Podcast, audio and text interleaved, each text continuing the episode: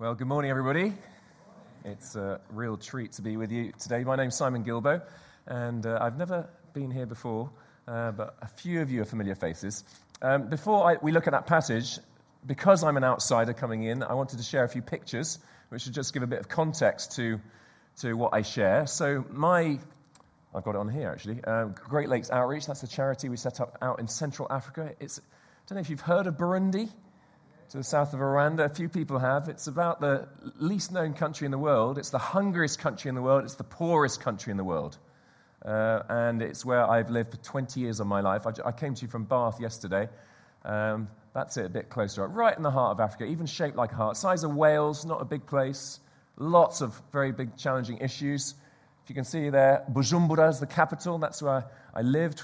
Started out as a single man, lived expecting to die. People I care about were killed. People tried to kill me. Uh, genuinely thought I'd die before the age of 30 and, and didn't. Um, so Bujumbura was my home. Uh, Amen? Anyone get that? Good. Um, and uh, it's, it, I became Burundian. So, literally, I, I'm dual nationality, very passionate about that nation, and that's what the whole area is known for, really. So, very, very uh, grim. Lots of bloodshed, lots of challenge. Um, told you I went out as a single person. That's my family. So eventually got married. When I proposed to my wife, I said, Are you ready to be a young widow? Um, so that's a sort of different kind of proposal to maybe you, you made, if you're a gent. Um, and, now, and I never get tired of telling the story of why I called my daughter what I called her. And I'm going to sort of pretty much start and close with a story about hands this morning. And this is about hands in that my daughter is named after this girl. And that photo is 1997. Don't know what you're doing in 1997, but in 1997, I, I held that girl and heard her story. And her story was that her mother gave birth to her and left her down a toilet and, and did a runner. And the next person who was going to the toilet at the university hospital saw this piece of flesh down in the filth, and she was still alive. And the lady reached down and picked her, picked her out of the toilet, cleaned her off. Her neck had got caught in the U bend. That's why she was still alive. And got, got poo on herself in the process, this lady, as she cleaned her off. And, and she weighed just a couple of pounds and fed her through a straw like a little bird.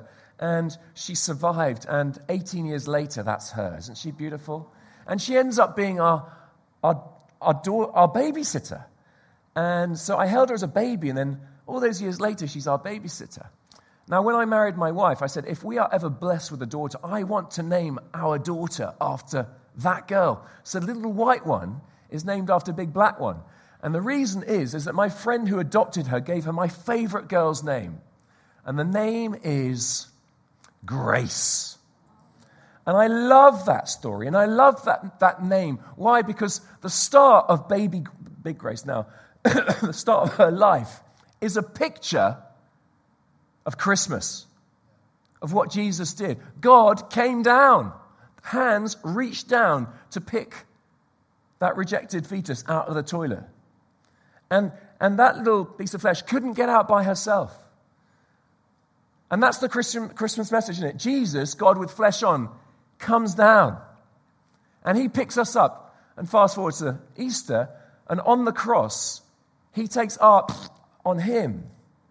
So we can be clean and beautiful and acceptable. And He can look at each one of us this morning and say, Oh, that's my girl, that's my boy, you're beautiful. Some of you may not feel very beautiful. We're a bit more wrinkly and saggy now, aren't we, than when we first came out? But, but you know, we, in God's sight, all of us so precious to Him. And that is amazing grace. And, and, and I want my daughter to know that she's a gift and that actually everything in life is a gift. That's the biggest gift Burundi's given me, is a recognition that everything in life is a gift. And Grace, we, we help her get a scholarship to um, America. She gets a distinction in her degree, comes back, works for me in social media for a bit, um, and, and telling stories out there. And the latest part of her chapter now is that she is uh, just been doing her master's in Newcastle in counseling. And I love that from the pit of a toilet, living her dream. Isn't that incredible? There's always hope. That is what amazing grace is. Now, I've just got a, couple of books here if you wanted either Christmas presents or, or if the message gets you um, today in terms of how I share. And it is going to be uh, challenging and encouraging. So that's called More Than Conquerors, which is a call to passionate all in discipleship. And I don't want anyone to feel excluded. I don't want anyone to feel past their sell by date or anything. And I say that because I come from a culture where we value and venerate age in Burundi. Whereas in this culture, old people are on the scrap heap. You know, it's like, it's, and I want to say, even if I might, you know, speak lightly about it, I, I'm, I'm passionate that all of you live full on lives. You've got so much to bring to the body in terms of years of accrued wisdom and experience to pass on to the next generation, in terms of having, having uh, got to know God in the secret place, in terms of prayer and experience. And, and so, all of us, I want us to feel uh, validated in our, in our role in Christ. Amen? That's really important to hear. Um, and then this one. So, the title of today's talk is Choose Life. And we're going to be looking at that. That's a daily devotional if you wanted to grab that at the back afterwards. Um, we are the hungriest country in the world, and, and most of us haven't experienced that, so it's hard to understand it. This story, I just think, this picture really helps encapsulate it because look at that little cute uh, blonde haired four year old girl there. She's four. Her name's Alma. She's my Canadian friend's daughter. She's four. The girl in the middle, she's four. Or probably she was four. She's probably dead now. And I, I agree with those noises of, oh, you know, that, makes, that elicits two feelings in me. One, it's anger because that is wrong. That's just wrong. And it's not wrong for us to feel anger. If Andy annoys me and I punch him in the face, that is a negative. That's not a great outworking of anger. So anger can be sinful in its manifestation. But the Bible doesn't say don't be angry, does it? It says be angry and don't sin, or in your anger don't sin. And I want to sort of just probe it or, or get you to question yourself in general, um, because it, it was Ed, Edmund Burke, wasn't it, who said, All that it takes for evil to prosper is for good people to do nothing. And I'm not saying you're good people doing nothing, but we are called as the body of Christ to act, to be God's redemptive agents for transformation. That makes me angry. There's a lot of injustice and corruption in Burundi that makes me angry, and I want to be part of the solution. And we're called to be part of the solution. You in Barnet or Potter's Bar, wherever you've come from today, all of us, we can be involved in that. So anger is one emotion. The other one is compassion, compati, to suffer with, to come alongside it. And it makes me weep. And I've shed a lot of tears for my nation of Burundi. And may God give us the gift of tears for the brokenness in our own context. And what does it look like to be involved? And all of us have got a role to play. We've done loads of incredible outreach uh, over the years. Um, and, you know, some of these stories are absolutely wild. Uh, over the last 18 years, uh, each summer for two weeks, we've sent out an average of 700 uh, evangelists into the bush. So do that 18 years times 14 days times 700 people times eight hours a day. That's a lot of serious intentional outreach. We reckon we've seen over 200,000 people come to Jesus. And whatever you read in the Bible, well, Acts of the Apostles, what Jesus did, I can pretty much give you a, a modern day equivalent of, of, of, God's miracles in Burundi. And so this is a, a, power encounter where our guys showed up in a village and the witch doctor started doing his witchcrafty stuff, demonic stuff. And then one of our team said, Mizina ya Yesu in Jesus' name. And boom, he, the witch doctor just fell down under the power of God. And he came to a few moments later, and said, Could you come back in, in two days? Two, that's two days later. And uh, no one messes with the witch doctor. If you do, bzz, he'll curse you and your two year old will die or whatever. So people are scared. He's a senior spiritual authority. But then, in the name of Jesus, because he then submits there and burns his chance publicly, submitting to the highest power and at the preaching of the gospel, 50 people, he and 50 people in that village gave their lives to Christ. I love those stories. It's a bit different from Barnet Christianity, isn't it? But no, it's the same Jesus. It is the same Jesus. This is, you know, blind Bartimaeus. Remember that story? Bartimaeus, blind beggar on the street, shouts out, doesn't care what people think. Jesus! Well, this was Louis. He was blind, he was a beggar, he was a widower. So he's on the scrap heap of life. His, his kids had actually abandoned him, scrap heap of life. And he, he came on our outreach and he, he cried out and he came forward blind. Everyone knew he was blind. That's what I love about stories. Last month I was out there. I didn't actually see him last month, but I went past his village. And so you can't deny a story. You could come out. I'm going back out in February. You could come and meet Louis if, you, if you're still skeptical about this story. But he came on our outreach and he was prayed for. He was healed, completely healed. And, uh, you know, lots of people coming to faith on the back of seeing him healed, which I think you would again, seeing that power. And then last Christmas, excuse me, we gave him, we gave him some pigs to start a little pig business to help lift him out of poverty. He's found some wrinkly old babe to get married to, and he is a happy chap. You see, the gospel changes everything. And that's lovely, Louis. I love it how the gospel, meeting Jesus, changed everything. This is, this is Francine. And you remember that, that incredibly brave lady in the Bible who was bleeding? And uh, she had the courage to reach through the crowd, desperation as well. And she reached through the crowd and touched Jesus' hem of his garment. And power went out. She was healed. That was Francine. Her husband had left her because of the bleeding and she couldn't have sex with her. So he'd gone to take another woman. And she came on outreach desperate and she reached out and she was healed. She knew she was healed. Don't know how that works, but she rushed home and she sought out her husband, said, You're coming back with me, baby. And uh, they're back together. He's, he's seen the miracle, he's come to faith. The gospel changes everything. This is Innocent, one of our great young leaders out there. Look at him, so skinny. And he's so skinny because he's so hungry for God.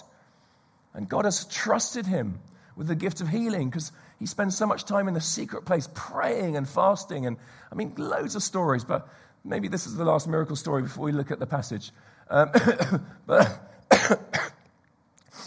but um, these two mute ladies came to him and said, Well, I didn't say this.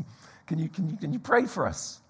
And so this was after church on Sunday. He took them around the back to the side room. He said, he said almost angry at the injustice of it, he said, he said, Lord, I am willing to pray for three days not leave this room if you will only have mercy on these precious ladies.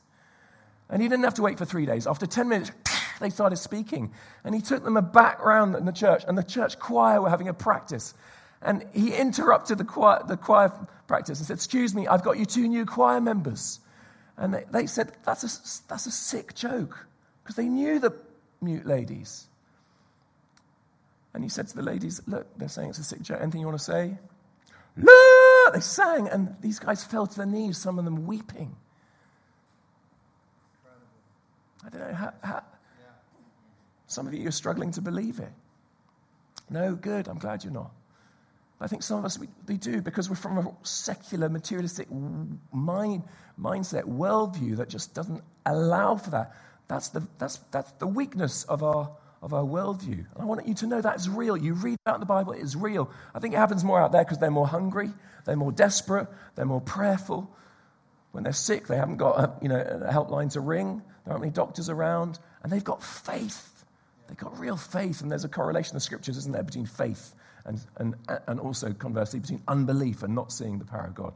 May God fill us afresh this Christmas time with more faith to believe that He is the same yesterday, today, and forever. If you want good news stories, uh, quick, quick, if you, any of you listen to podcasts, maybe it's a different generation, but if some of you, some of you might listen to podcasts, just what I want to say is that stop watching bad news, stop the news. Watch the news five minutes a day to know what to pray for. But otherwise, let's get off the news because you are just being bombarded with fear and anxiety and depressive narratives. When you watch the news, you are letting someone curate all, your, all the disasters in the world to tell you what's going on, to feed yourself negativity. And that's not good for us. That's why we're such a depressed, moaning, complaining nation, cynical nation. So watch it for a bit so you know what to pray for. And then feed yourself the Word of God. Feed yourself good narratives. And that's, what, that's why this podcast is so successful and fruitful now, because it's just telling stories of what God's doing in this nation to the nations. Right, let's, let's move on. Now, wherever I go, I say, um, I don't want your money, so I'm not, I haven't come this morning. I mean, Andy invited me to come speak explicitly, I haven't come for your money, and I haven't come on a recruiting drive for Burundi. Maybe that's a relief. Um, but what I would love you to do is to pray. You could easily pray for us. And you get, you also, you get, you get to hear these incredible stories of faith. So if you want to sign up uh, for, our, for our new stuff, um, I've, got, I've got four of these. So let me just give those out right now. Don't sign up if you, if you, if you don't want to hear, but if you want to hear regular stories on email, then just put your email down there. Just pass, pass. If you're already on it, don't sign up again. Uh, there you go. and tell you what, there is, Andy, there are four. So maybe, so after all, if you start there and then. Brilliant. Okay, so sign up if you want to. Don't worry if you don't. That's all preamble. Now we're going to look at the passage. So it's Deuteronomy chapter 30. I've given you the title. What's the title? Choose life. Choose life choose life. And we're going to look at a number of choices that we're going to make, hopefully, make good, positive choices this Christmas and into the new year. how, foundational choices about how we're going to live. This passage, Moses is addressing the people of God.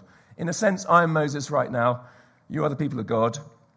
And the context is, is that, uh, you know, those guys, the Israelites, they were so quick, weren't they, to distrust, to fear, complaining when things weren't going exactly how they wanted things to go. And, and may we learn from them because the consequences were huge, weren't they? Of those who listened to what Moses had to say, only two entered the promised land over the age of 20, being Caleb and Joshua, because of disobedience and not paying, paying uh, attention to God's word. So, what I'm going to do is I'm going to come out with a whole bunch of choices, and these are choices that we need to make. And I wonder which ones for you. All of them, in a sense, are for all of us. They're going backwards, those ones.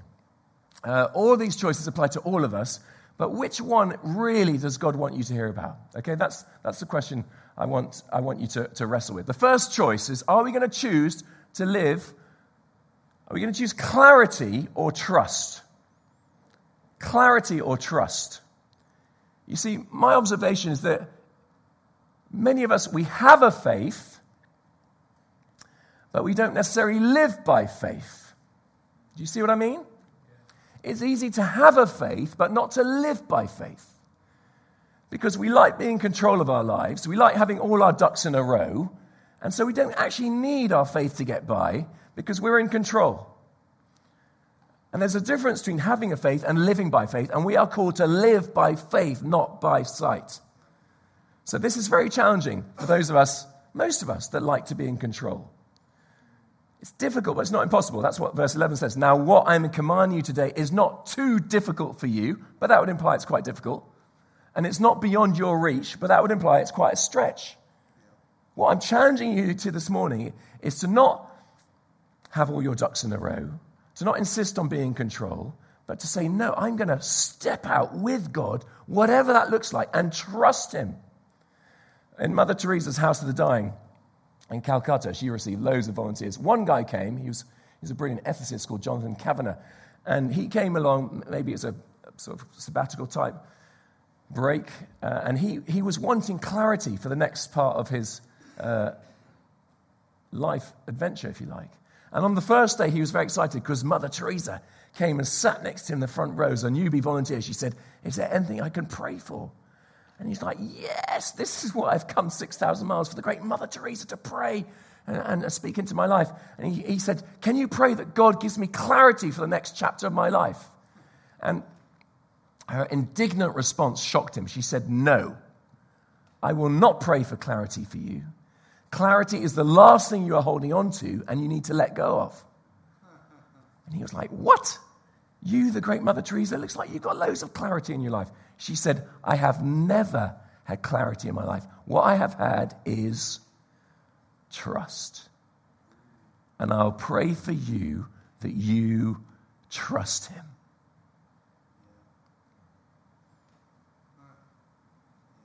It's very simple, very profound. So, clarity or trust. Next one, obedience or disobedience.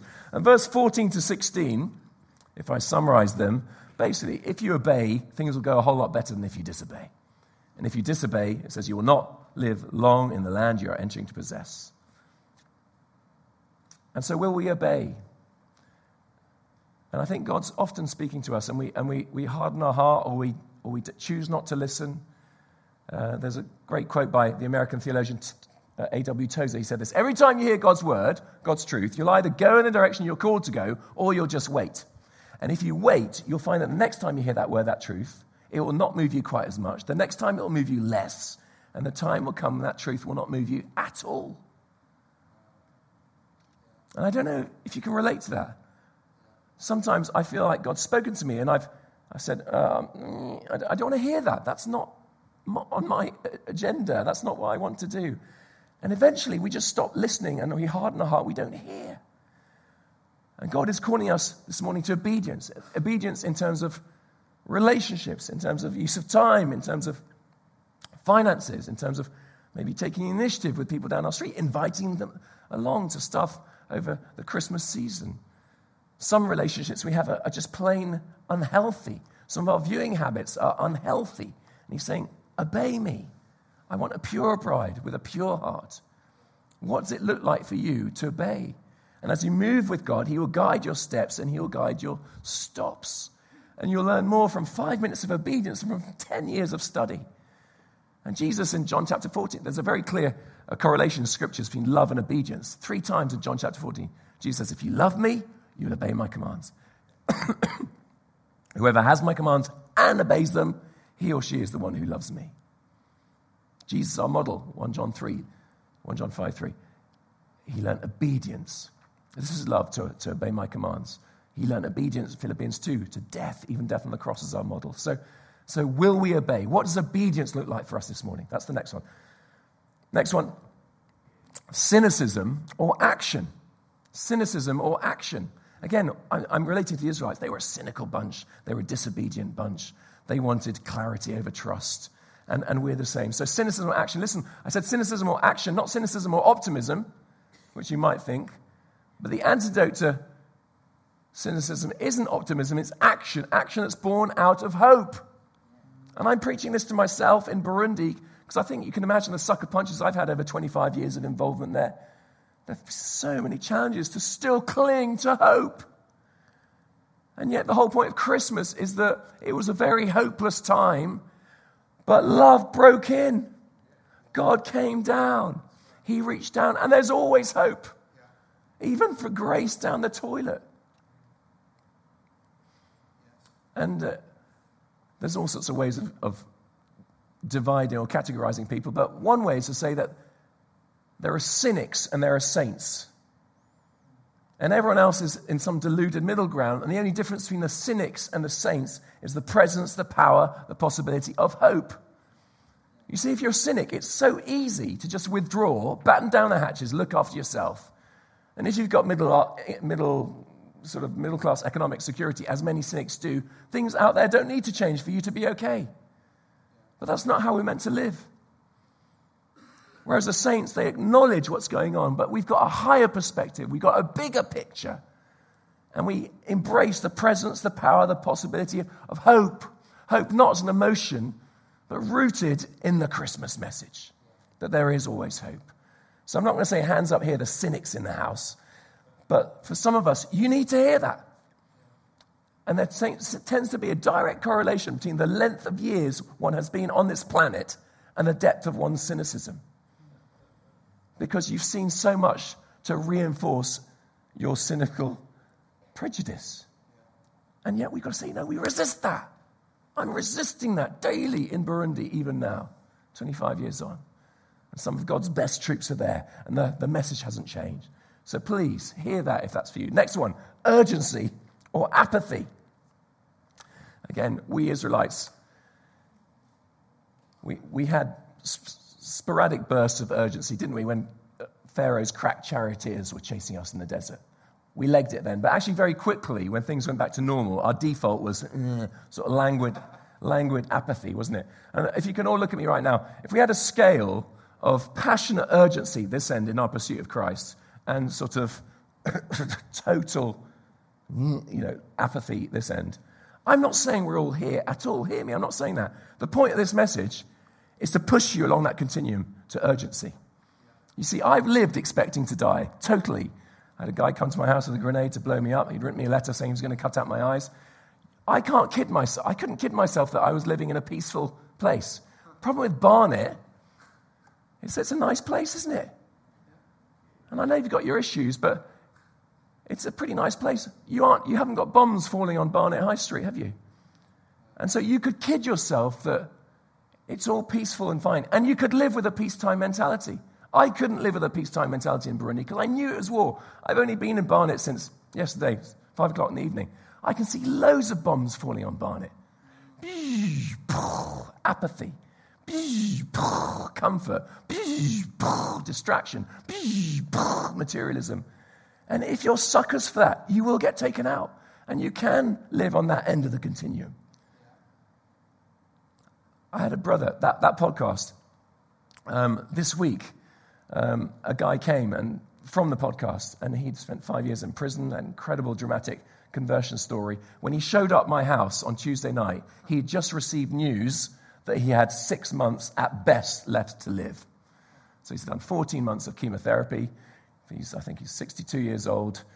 He's got an incredible story. Met God in prison after, you know, torturing and extorting money and also a crazy story. But he came Tuesday night. He arrived at my house. He knew that he had six months left. And the next day he preached at morning chapel at my kids' school. The evening he did a thing. In between he went to bed. He is ravaged and he is so passionate to maximize every day. And I love it that my sister, my daughter brought my daughter Grace brought her friend along to the CU and she gave her life to Jesus. He is like, he is not going to waste his time. And I want to challenge us here this morning. Let me, let me give you a challenge from my granny. This is appropriate because some of you are her age. But um, my, my granny, when she was 83 years old, anyone 83 and above here? Brilliant. Keep going, you should have toes. That's great. so, Granny Guillebaud, 83 years old. Now, she'd been in the country to the north of me with Grandpa in Rwanda for 50 years. And when, and when, gran, when, when Grandpa died, he was buried in Reading, Granny, age 83, said, I'm going back out to Rwanda. Love that. She said, In England, you're just going to stick me in an old age home, whereas in Rwanda, I'm an umukechuru. I'm a wise old dame. I love that. So, Granny, as a widow, went out to, to post genocidal. Um, this is 1997 that she went back out. So the genocide 1994. So age 83, she goes back out as a, as a broken. She's 83. She's a wrinkly old battle axe, but she's still, you know, Cambridge educated and sharp as a tack. And, uh, and so she started a widows' meeting. There are 15,000 widows in her diocese from the genocide, right? So she had loads of work to do. She started a widows' meeting. First week, 30 came in the cathedral, probably twice the size of this place. Then 80 came, then 100, then 200, then 300, then 400. Then they had to split them into two groups. There wasn't room enough in the cathedral. Then they started taking the widow's daughters and teaching them a trade because without a father there, they were, they were routinely taken for sex. So Granny, she was part of this incredible empowering movement. Now, fast forward three years. September the 10th, uh, 2001. And this is her last day in action on planet Earth. So she's 86 years old, Granny Guillebaud. And she steps forward to preach. And she lets rip on them. She lets rip for an hour. She preaches for an hour, 86. You know, it's quite tiring to preach, even when you're not feeling rough. and she preached for an hour and packed cathedral. And then at the end, there's a last photo of her taken alive during the traditional Intore dance. It's in a book. She's like that. And then she said goodbye. Now, in French, what are the words for goodbye? You've got two of them. What are they? Au revoir and adieu. And au revoir means literally to the reseeing, and adieu means literally till God. And hers was an adieu. There's no reason for it. It's almost like God had whispered in her ear, Time's up, baby, you're coming home. and she said adieu. And she waddled home after her last preach. And she, she waddled home, she had a game of Scrabble, and then she had a stroke and went to be with Jesus. What a great way to go. 86 years old. Most of you are under that. There's still work for you to do. Feel commissioned. He wants to use you. And what I love about Granny, I mean, on so many levels, is that, you know, I was preaching in Chicago a few years ago, and it was, it was pretty much an all white crowd.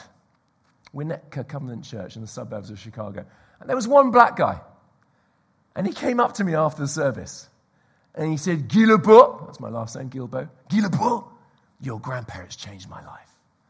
And I was like, oh, thank you, Lord. What an encouragement. 6,000 miles across the seas in a different continent, nation, that you're just saying, Simon, keep going, this is worth everything. And you know what, Granny, when, you know, this is a bit flippant maybe, but when your grandparents die as a grandchild, the upside of the downside is that they might have left you some money. Well, Granny, all Granny left us, 18 grandchildren, were the most tasteless hand knitted jumpers. Mine was a giraffe, never wore it. But you know what? She, she had, she'd given it all. She had just sowed it all. She had no money left to give.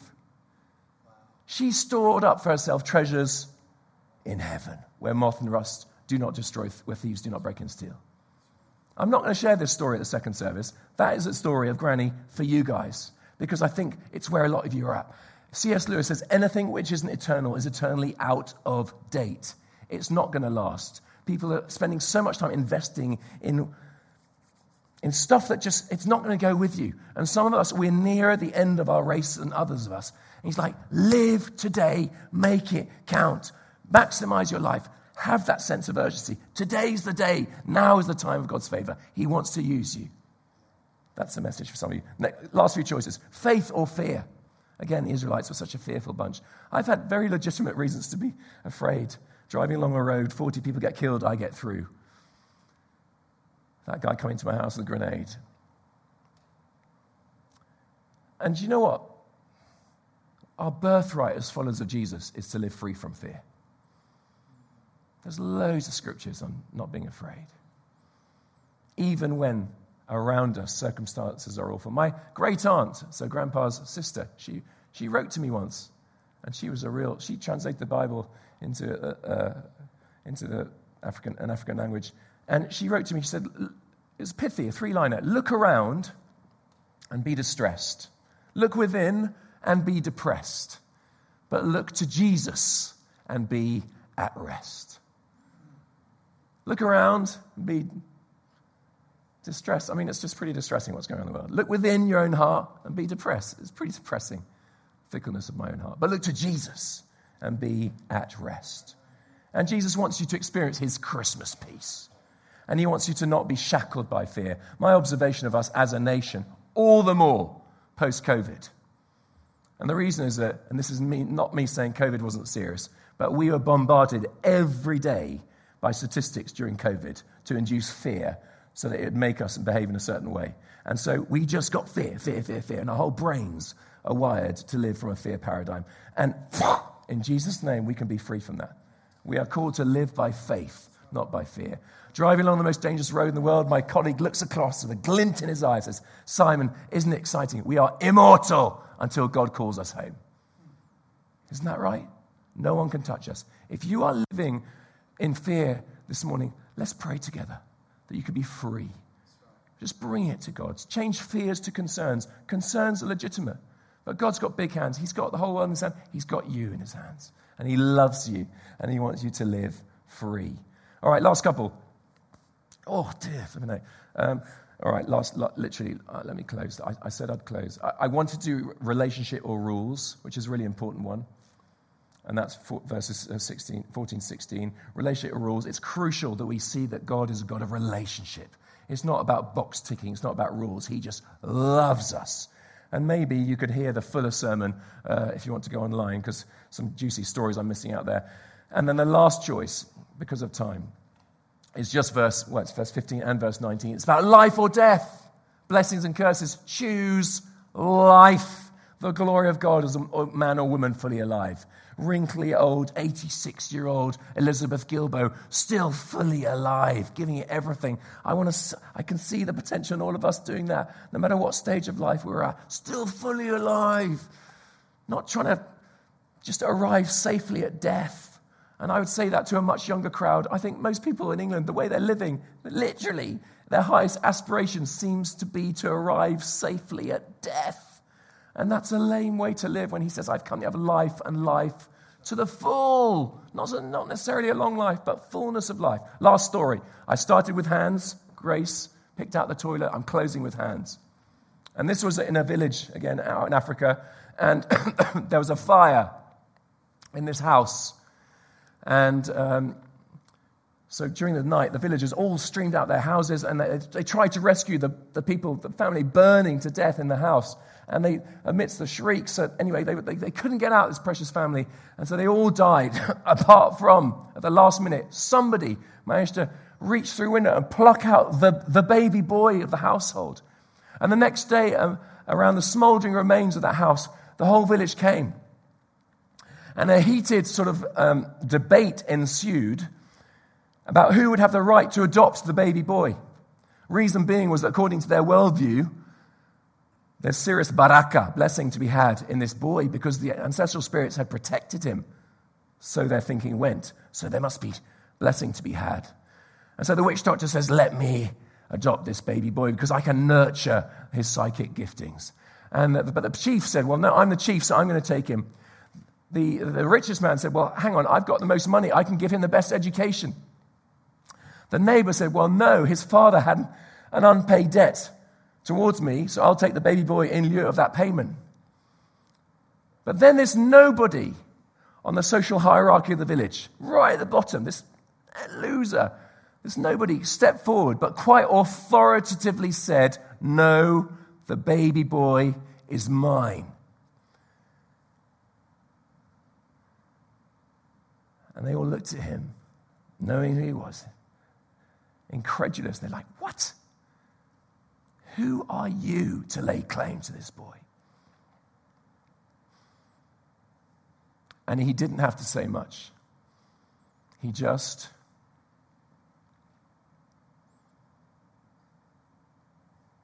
he opened his hands. And his hands were blistered and burnt and charred. And he said, The boy is mine because I saved him. And Jesus' hands are not blistered, burnt, charred. What are they? Nailed and pierced. And he says to you this morning, You are mine because I saved you. I love you. I came down, picked you out the filth, cleaned you off. You are so valuable. And I chose, look back at verse 19, I chose death so that you could choose life. I became a curse so that you could be blessed. And so, brothers and sisters, this morning, you might never see me again. Who cares on that level? But can you make some good choices? Are you going to choose clarity or trust? Are you going to choose obedience or disobedience? Are you going to choose cynicism or action? Are you going to choose faith or fear? Are you going to choose urgency or apathy? Are You can choose rules or relationship. Are you going to choose life or death? Choose life. And I'm sorry we've run out of time, but do you want to just stand? And all those choices are for all of us. Let's hear that. But which choice does God really want you to work on? That's the question. And then what are you going to do about it? So let me pray over us. Why don't we shut our eyes? And if you want to open your hands to receive this blessing, it's just a body language, it's just a statement of the openness of our hearts. So, welcome to do that. Father God, I bless these, my brothers and sisters. Thank you so much for all of us here, Lord. I pray that you would free us from the shackles of fear to live by faith. Lord, I pray that we'd be a people, a people corporately, but also individually, that would choose trust and not insist on clarity. Lord, may we be a people who walk in obedience, not disobedience. Oh, Father, forgive us for our cynicism and may we choose hope. Oh, move us away from apathy into urgency this Christmas. Thank you that it's not about rules, it's about relationship. Amazing grace. Thank you for your hands. You say, You are mine because I saved you. And so we choose life. And all God's people said, Amen.